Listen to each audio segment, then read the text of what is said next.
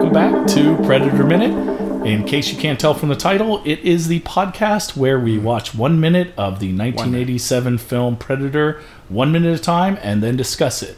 I am Cliff from PredatorMinute.com, I'm Aaron, also from PredatorMinute.com. and we luckily have convinced Mike to come back again.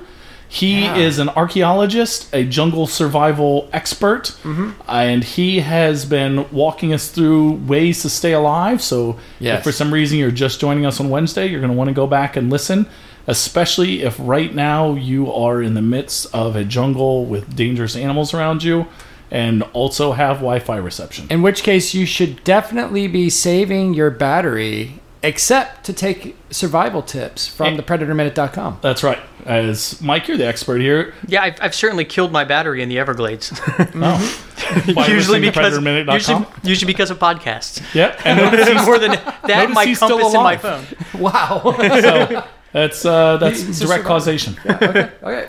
so this minute begins uh, with Hawkins uh, receiving a hug from what we have to assume is the predator. An invisible man comes and gives him a hug. Yep. It does not seem to work out for him though, and it ends with Poncho following a blood trail. Yeah, no, this this particular scene was like uh, watching it minute by, by minute. I didn't notice it before, but the action's pretty fast here. From the time Anna looks over his shoulder, Hawkins then looks, and quite convincingly, I mean, they're both startled, surprised. Hawkins gets uh, sliced, and Anna receives the spray on her face from Haw- you know his Hawkins blood and whatnot. Very messy ordeal. Um, and then uh, Hawkins is carried away, uh, and then we see uh, some. Se- we see uh, Dragged away. We drag- notice dragged it away, seems yeah, like it anyway dragged. because the scene we get, and this is us as an audience first time we're seeing the camouflage of the predator. Yes. uh, which appears as sort of a, a glass, a sort of wavy piece of glass, like an old glass left in a Right. building from the 1800s, where it's So- distorted, but you can still see through it. so hypothetically, this would be a situation where you have a material. It's called a metamaterial. Uh, the index of refraction is such that uh, it'll it'll be different. Like typically, um, uh, your index of refraction, if I remember correctly. Uh, it's going to it's going to set how much light bends, and so typically light will bend towards the normal, uh, the right angle to the plane through which it's traveling. Uh, and with metamaterials, this isn't the case. It actually bends away. So you can, in theory, in principle, design a material that would bend light such that it goes around until it reaches some point 180 degrees from where it started, and then it goes and then it leaves. So it would, would appear like light just goes through the material, but it's actually going along the surface and then exiting. But this isn't a perfect invisibility. There's some distortion. Right. What would cause that? Well, you know, it's just imperfections. Uh, you know, you're, you're you would be in this hypothetical suit moving around, and these this moving would cause subtle imperfections that would uh, kind of bend the light not quite right. So you would see waves, kind of like you know what what happens when light travels through hot air. You have these convection Hmm. currents, and the light sort of ripples because you don't have a smooth interface there. Right, but You here we have the sharper angles because it is like a, you know, like a, you know, the, the suit itself. It's not just kind of this wavy thing, but you can see the mirrored images or the mirrored angles. Right, right. So I mean, there's there's probably just something to uh, imp- the way the light is channeled, perhaps through the suit in this hypothetical suit. Um, Well, you tell me this is this is a hot air balloon. This is two or three guys going through a jungle. I don't even know the hot air. Lizards. This joke will make a lot more sense later in the film. so yeah, okay. So there's there's a little bit of physics. It looks like a explanation, jellyfish Yeah. to me. A a little bit. You could well jellyfish. You could see its internal organs. It'd be cool. if True, you could true. See but I mean, the predator's way that it internal organs. goes through is a lot like looking at a jellyfish. It has that sort of goo Right. quality. or you know, like like light going through kind of a prism or something like that. You're gonna have like uh, you know, Yeah, some it seems refraction. softer. Yeah. I don't okay. know why. The okay. way the effect is. Okay. And I remember Yeah, you discussed at rippling. the beginning how they did the effect, although I've forgotten since. I may want to go back and Oh. listen to the first five Yeah, minutes. yeah, yeah, yeah. You can look that up again. But Yeah. yeah, so he's killed by this invisible being we're led to assume is the predator. Mm-hmm. Spoiler alert, it is. And we see the hand sort of it makes this weird clicking sound like a seatbelt like locking in when it grabs his ankle. When right before that, you Right. do get the cut of him doing the murder from the predator view. That that momentary predator Oh, vision. that's right. just We- to and you create see that. his glasses for some yeah, reason. his glasses show up really nicely with his terror-stricken face as it Yeah. Yeah. kills him and sprays blood all, all over that poor girl. Yeah. Anna. At Anna. Which, you know, we've, uh, Mike, I don't know if we mentioned this, but we do a drink. We make a drink Ah, per week. yes. Hmm. Uh, you're a gentleman. I don't think you've ever, uh, you've worked in a bar, haven't you? Or you worked in catering or Yes, something like yeah, that? yeah. So you may be able to help us out with this, but uh, maybe we'll do a Bloody Anna A bloody Anna. That as our sounds- drink Oh. always this week. classy. The name. We don't know exactly what the ingredients will be. You know, a bloody Anna sounds great right after a run in the morning oh, yeah. through the jungle. Yeah. It Oh, sounds yeah. refreshing. yeah, it's very cruise Run through the clear park and revival then have a we bloody did, end. yeah. Uh, yeah, it- especially you know if you've had a long night out drinking, Mm-hmm. maybe you've had too many tastes of home the night before, Yep. To me, it tastes of home. Yeah. and then you get wake up in the morning you need a bloody Anna, Yeah. or you get a bloody Anna, it. Or, because or perhaps you you, like had it a or not. broke dick dog the night before. Oh, God. And yeah. I wouldn't wish that on anyone. or maybe you've taken a stick to the jaw that has now caused your upper ear to bleed. As we see this man. That was One of my other minute notes is that when we see Poncho, uh, because he comes across Anna Yep. after Hawkins has been dispatched. Anna's unresponsive, and then Poncho picks up the, the uh, blood trail, right? He does. He picks up the blood trail, and we see that he's bleeding from above his ear, even though Yes. that is not where the stick hit him. I feel like it was a convenience of camera angles. Like it just, ha- you know, because where he was, when he walks up, it's like the perfect profile. They're like, oh, he got hit with a stick. No, And the, and the stick I like was, to try and make a in continuity. well, excuse well, me. the stick did break. On Stick his did break. Mm-hmm. Jaw or whatever. So here's what I say: stick breaks doesn't really phase him. He immediately turns, but he's disoriented, and then just immediately runs in that tree he was standing next to and cuts himself. Ah, That totally makes which is more why sense. he's falling back because Yeah. the stick wouldn't bother a guy like that. He's Poncho, you know. He's- yeah, he he's really been did hit fall before. behind. That makes more sense. But instead, he's more surprised, sees the girl, immediately runs into a tree. As Mike is saying, the jungle is filled with obstacles and things at every level Yes. of height that can take you out. So he probably just got cut by a branch. Yeah, yeah, running or something. I don't know. I don't know. But but now we do see when he arrives, when Pancho finally arrives, and he, he's following this blood trail. We do find uh, the gear of Hawkins, stre- bloody, and you know just leading in one direction wherever Right. he was dragged. So the predator was obviously cutting the straps off of him or something to shed his pack, lighten him up a little bit. Mm-hmm. Pack and gone, we Yeah. see. And the blood trail Now- makes me feel like I would be a like a badass tracker Yeah. if that's what all trails look like. Yeah, right, right. You, you, you, would be. So I think good he at went it. this way, yeah, guys. it's very directional. oh, you're but good. now, you know, I want to ask an archaeologist. There you Uh, what is what what sort of context would you would you see in in the way the things are left? I mean, these are human remains, right? Yeah. Um. t- Well, I mean, we're obviously seeing it right as it's happening, but typically, it's all a lot more scattered. Oh, okay. Like if I find one thing, we start going out around and like because you want to find that skull to take home Right. on your mantle.